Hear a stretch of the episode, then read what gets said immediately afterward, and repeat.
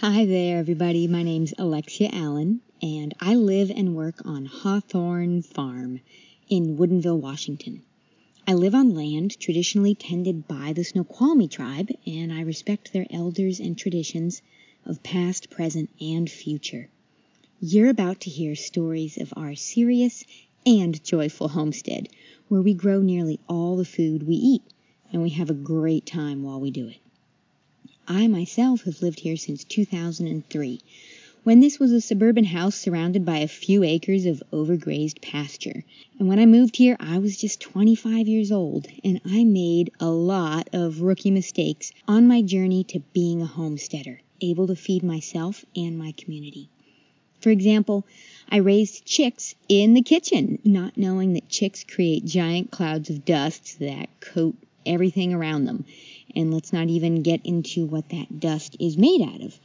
Anyhow, I continue to learn how to be a better land steward, and I really enjoy living here on the farm with a number of other people. It's myself, my husband Daniel, and a lovely cast of helpers, ranging in age from 7 to 69. There are between 4 and 10 people living on the farm on any given day, and all of us are involved in tending the soil and forest. What do we grow at Hawthorne Farm? Well, everything that we love to eat. We've got nearly an acre of garden space. Fruit trees uh, have apples and pears, plums. Hazelnuts, walnuts, and chestnut trees grow in the thickets.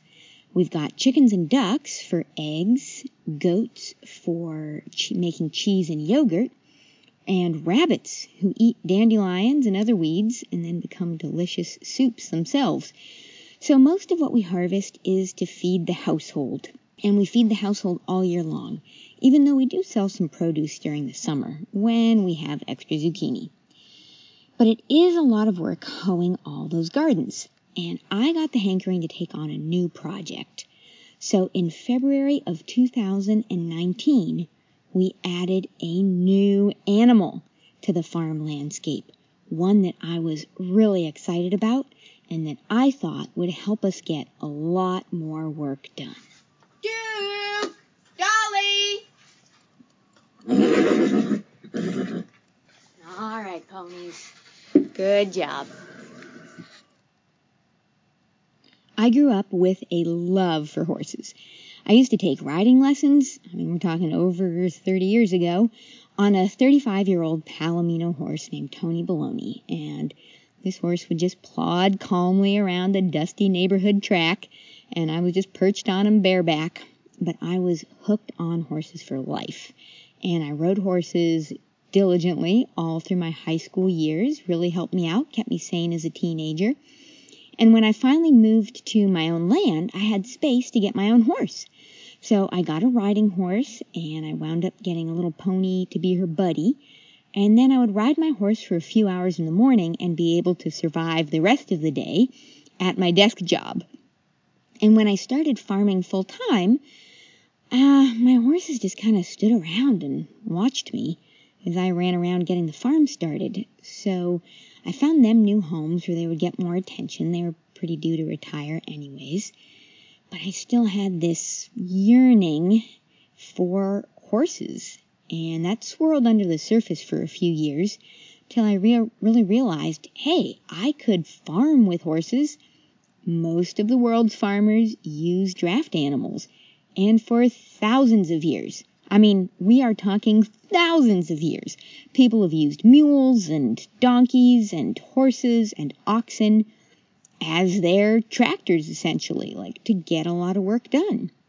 Tractors, like mechanical tractors as we know them today, were not even an option until maybe a hundred years ago. So there had to be a way to make this dream work. And in fact, I found the right horses for the job. Dolly! Walk on.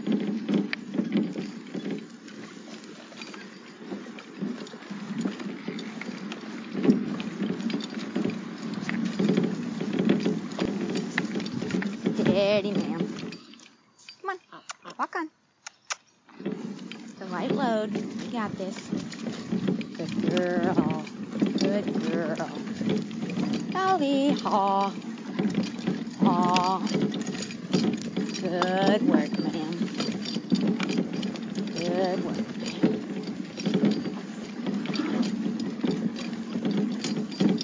Whoa.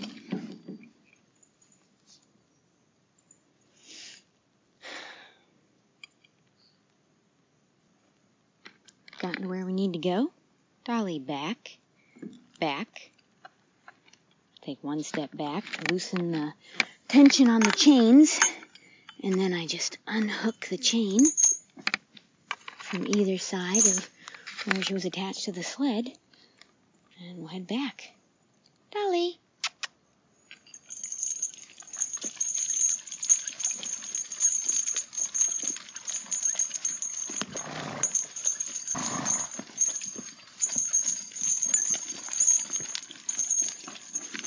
Dolly, whoa. Good girl. I'd really like to know that they've done what you're asking them. They've got no reason to walk around pulling a sled uh, unless we ask them. We might as well ask them kindly and do useful work with them. Good girl, doll. Giving her a good scratch. Favorites. Good girl. Farming with horses fills me with bliss. That is not too strong a word. My life is clearly better when I spend time with the horses every day. I love the challenge of accomplishing tasks with them, keeping them and me safe, confident, and happy. So luckily, I found two retired Amish ponies who have been there and done that. They obviously know how to farm. They have spent hundreds or thousands of hours in harness. They've been hitched to just about every farming implement that I've been able to find. They obviously just know how to do it. Now, there are some very good reasons that the Amish sold them. These are not the hardest working ponies in the bunch. Duke is probably in his early 20s. He's an ancient guy. He gets tired pretty easily, but he's just so steady. He's just a rock. And Dolly, she's a workhorse. Like, she has a serious work ethic, but she's also got a kind of a version of equine diabetes. So there's also really a limit to how much work she can do. But she does need to keep doing work. So, given that these were some super duper trained horses, and it takes hundreds of hours to train a young horse into being as reliable as these two are, I don't mind that they're old or have some issues. They are totally capable of doing what I need them to do on my little farm. And when I think of everything that horses have done for humans throughout history, it really only seems fair that I give these two a good home, especially because they are gems to teach me and others how to effectively use real horsepower, literally horsepower. Here we are doing a little work pulling a stone boat or a little sled around and moving some mud, making a new garden bed, which is pretty exciting. All right, so we've got Duke hitched up to another load of mud. Come on, Duke. Come on, Duke. Come on, buddy. He really loves the clover. Walk on. Good job, bud. Let's go. He's pulling this heavy load of mud across the grass. You can hear his harness jingling. And by now he knows where we're going. Like, oh yeah, I know where you want me to dump it. I'll head over there. I can. Come on, bud. Get a good snack. Come on, Duke. Walk on. Really. Little haw. Little haw. Whoa. Little haw means turn a little bit left. And whoa, of course, means stop. Stop, don't move your feet. It's really important to have clear words with them and have those words mean the same thing all the time. Like, whoa means whoa. whoa means whoa. Uh, it doesn't mean slow down, it means stop. Now I'm just flipping over the wheelbarrow and empty. Easy enough for me to manage. And we'll turn him around. We'll go back for another load. Come on, Duke. Haw around. Good job. Haw around me, turn completely around to the left. And he knows it. I used to give riding lessons, and it's been easy to translate that into helping people come here and drive horses. One of our farm helpers who came here this summer had an extensive background riding champion show jumping horses, like serious showing, serious hours in the saddle. And at first she thought that driving the horses would mean less of a relationship with the horse because you're walking behind it. You're not actually sitting on the horse's back. But after spending a few days driving Dolly, she said, Wow, I actually need more of a relationship because I'm not on the horse's back. Yeah, that's the thing that I love about driving. I've got to be incredibly present, focused, and calm. And that's what the horses ask of us. Cars don't tend to ask this kind of stuff of us. Like my car, my car isn't saying, "Can you be a little more consistent and clear?" You know, with your voice commands and with your body language. Mm, yeah, well, we'll take Dolly out. We'll go to the go to the gate. Come on, Dolly. Her lips nice and relaxed. That's good. What are the humans up to now? We're actually going to go out onto the road for a little while. Okay. And actually, if you want to squeak out first, then I'll kind of keep nutmeg.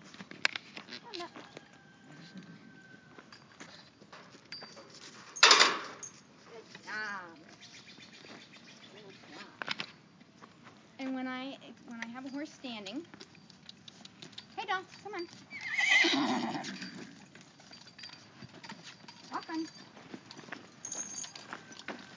Kind of like with holding the lead rope, I want to have my lines in such a way that they're not going to wrap around my hand dangerously. I want to have them accessible. Look at her just marching along. Oh yeah. Ready to get a walk.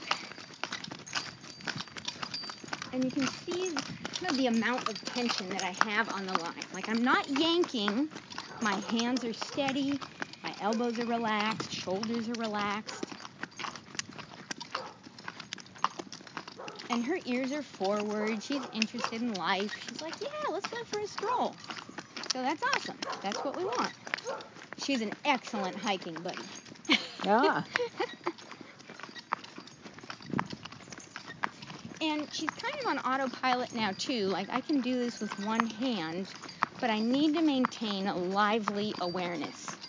Another hazard, see as her tail switches, is that she catches one of these lines under her tail. Oh yeah, I can see So I kind of want to either keep them high or keep them low, so that that doesn't happen. We're lucky to have no cars on the road. Holly haw. And I'm just giving a little tug with that left line. And I tell her the word haw. And I'm going to head down this way. And I'm going to ask her to stop. So I kind of give her a little preparation. Dolly, whoa. And I expect her to stop on a dime when I say whoa. Not that she always does, but that's the expectation. And when I want her to go forward again, Dolly. You see her ear flick back to pay attention. I'll Yeah. give a little more squeezing on the lines. Dolly, whoa. On a dime. That's what I want. I know the flies are bugging you, honey. So, uh, that was kind of a short demo, but do you want to try driving? Okay. So there you go. So I do that little click click with the You got it. Noise. Good. Way to go. wait. Mm-hmm. That's not it. Now, say her name. Okay, Dolly. Like a little to- kiss. Oh, Wow. Kiss. Okay. And horse, I mean, they can learn anything. I've some teamsters just train their horses to go left and right instead of having to learn new words for left and right. So that's great. Very nice grip. Relax your shoulders. Hands out a little farther in front of you. Elbows relaxed. That way you have enough braking power if you need it. If your hands are already back by your side when you're driving, um, you don't have anywhere to go if you need to pull back and gain more contact. So she's going in a very nice rhythm, ears forward.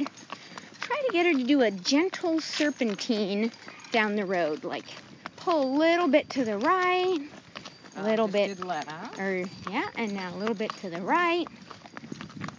There you go. See, that was, she'll respond very to very subtle cues. Okay. So you, you don't need to do much. Yeah. But you can see she was willing. She was Yeah. like, okay, and her mouth stayed relaxed. So you've got a very nice grip on the lines there. That's great. So ask her, uh, think about the preparation. Think about getting a little more contact on those lines, and then ask her to stop. Anywhere you Whoa. like. Nice. Whenever you're ready, kiss her forward again. Sally. nice. How's it feel? Good. like one of those fancy voice activated cars? I really can't overemphasize the lessons that I've gotten from the horses about clear communication. And learning it with the ponies is often easier than learning it with humans. And the horses are happy to do what we ask when, he, when we ask in a way that they can understand, to do a task that they're prepared to do. And people come here to learn driving, to learn farming with horses, to get in touch with that authenticity, with the sweet smell of the soil and the calmness that comes from a morning of walking and working with the horses. And we usually spend some time driving another human around so that the person who's at the other end of the reins or the lines can kind of get a sense of what it's like and what kind of signals we're sending to the horse. Communicating clearly, heart to heart, is a great skill. And that's probably the most important skill that the that the horses can teach us. It's even better than dragging the harrow to rake the field or pulling the cultivator that scrapes all the weeds out of the corn patch or pulling the sled to move mud out of the pond. Working horses is not for everyone, I do have to admit. It takes a lot of work, a lot of attention. It means just oodles, heaps, tons of manure to shovel, and tons of hay to make or buy or find. It means fussing for hours to get a harness to fit just right, and I totally understand that just turning on a tractor can be way easier. On the other hand, you never wake up and find a brand new baby tractor in the barn, hmm, do you? And my ponies are solar powered. They can eat the grass made from the sunlight that falls on our fields. Their exhaust is also fertilizer. They're voice activated, or at least they come when I call, uh, as reliably as I've seen cars do. And not to put too fine a point on it, but at the end of their lives, the horses themselves are 100% compostable or even edible, and I have yet to see an electric car that does all that. When I go into tractor stores or equipment auctions and look for implements I can convert to horsepower, I get plenty of chuckles and like, wow, little lady kind of comments. I'm a pretty small person. But it occurs to me that the point of tractors or horses is that the tools help anyone of any size do better work more efficiently. And I could even use smaller horses for the work I do. That's why we're training Nutmeg, who's a genuine miniature horse. She'll be the compact tractor for the gardens that are too small for Duke and Dolly. Horsepower has a place in the farms of the future, and I'm honored to keep this skill alive. Somebody's got to do it. Check us out at hawthornefarm.org, where we offer community events, homestead consulting, and classes, including farming with horses. Come take the lines and get connected. And I look forward to joining you next time with some other favorite farm stories. Goaty goaties. Come on, Figgy. Come on, Goaty.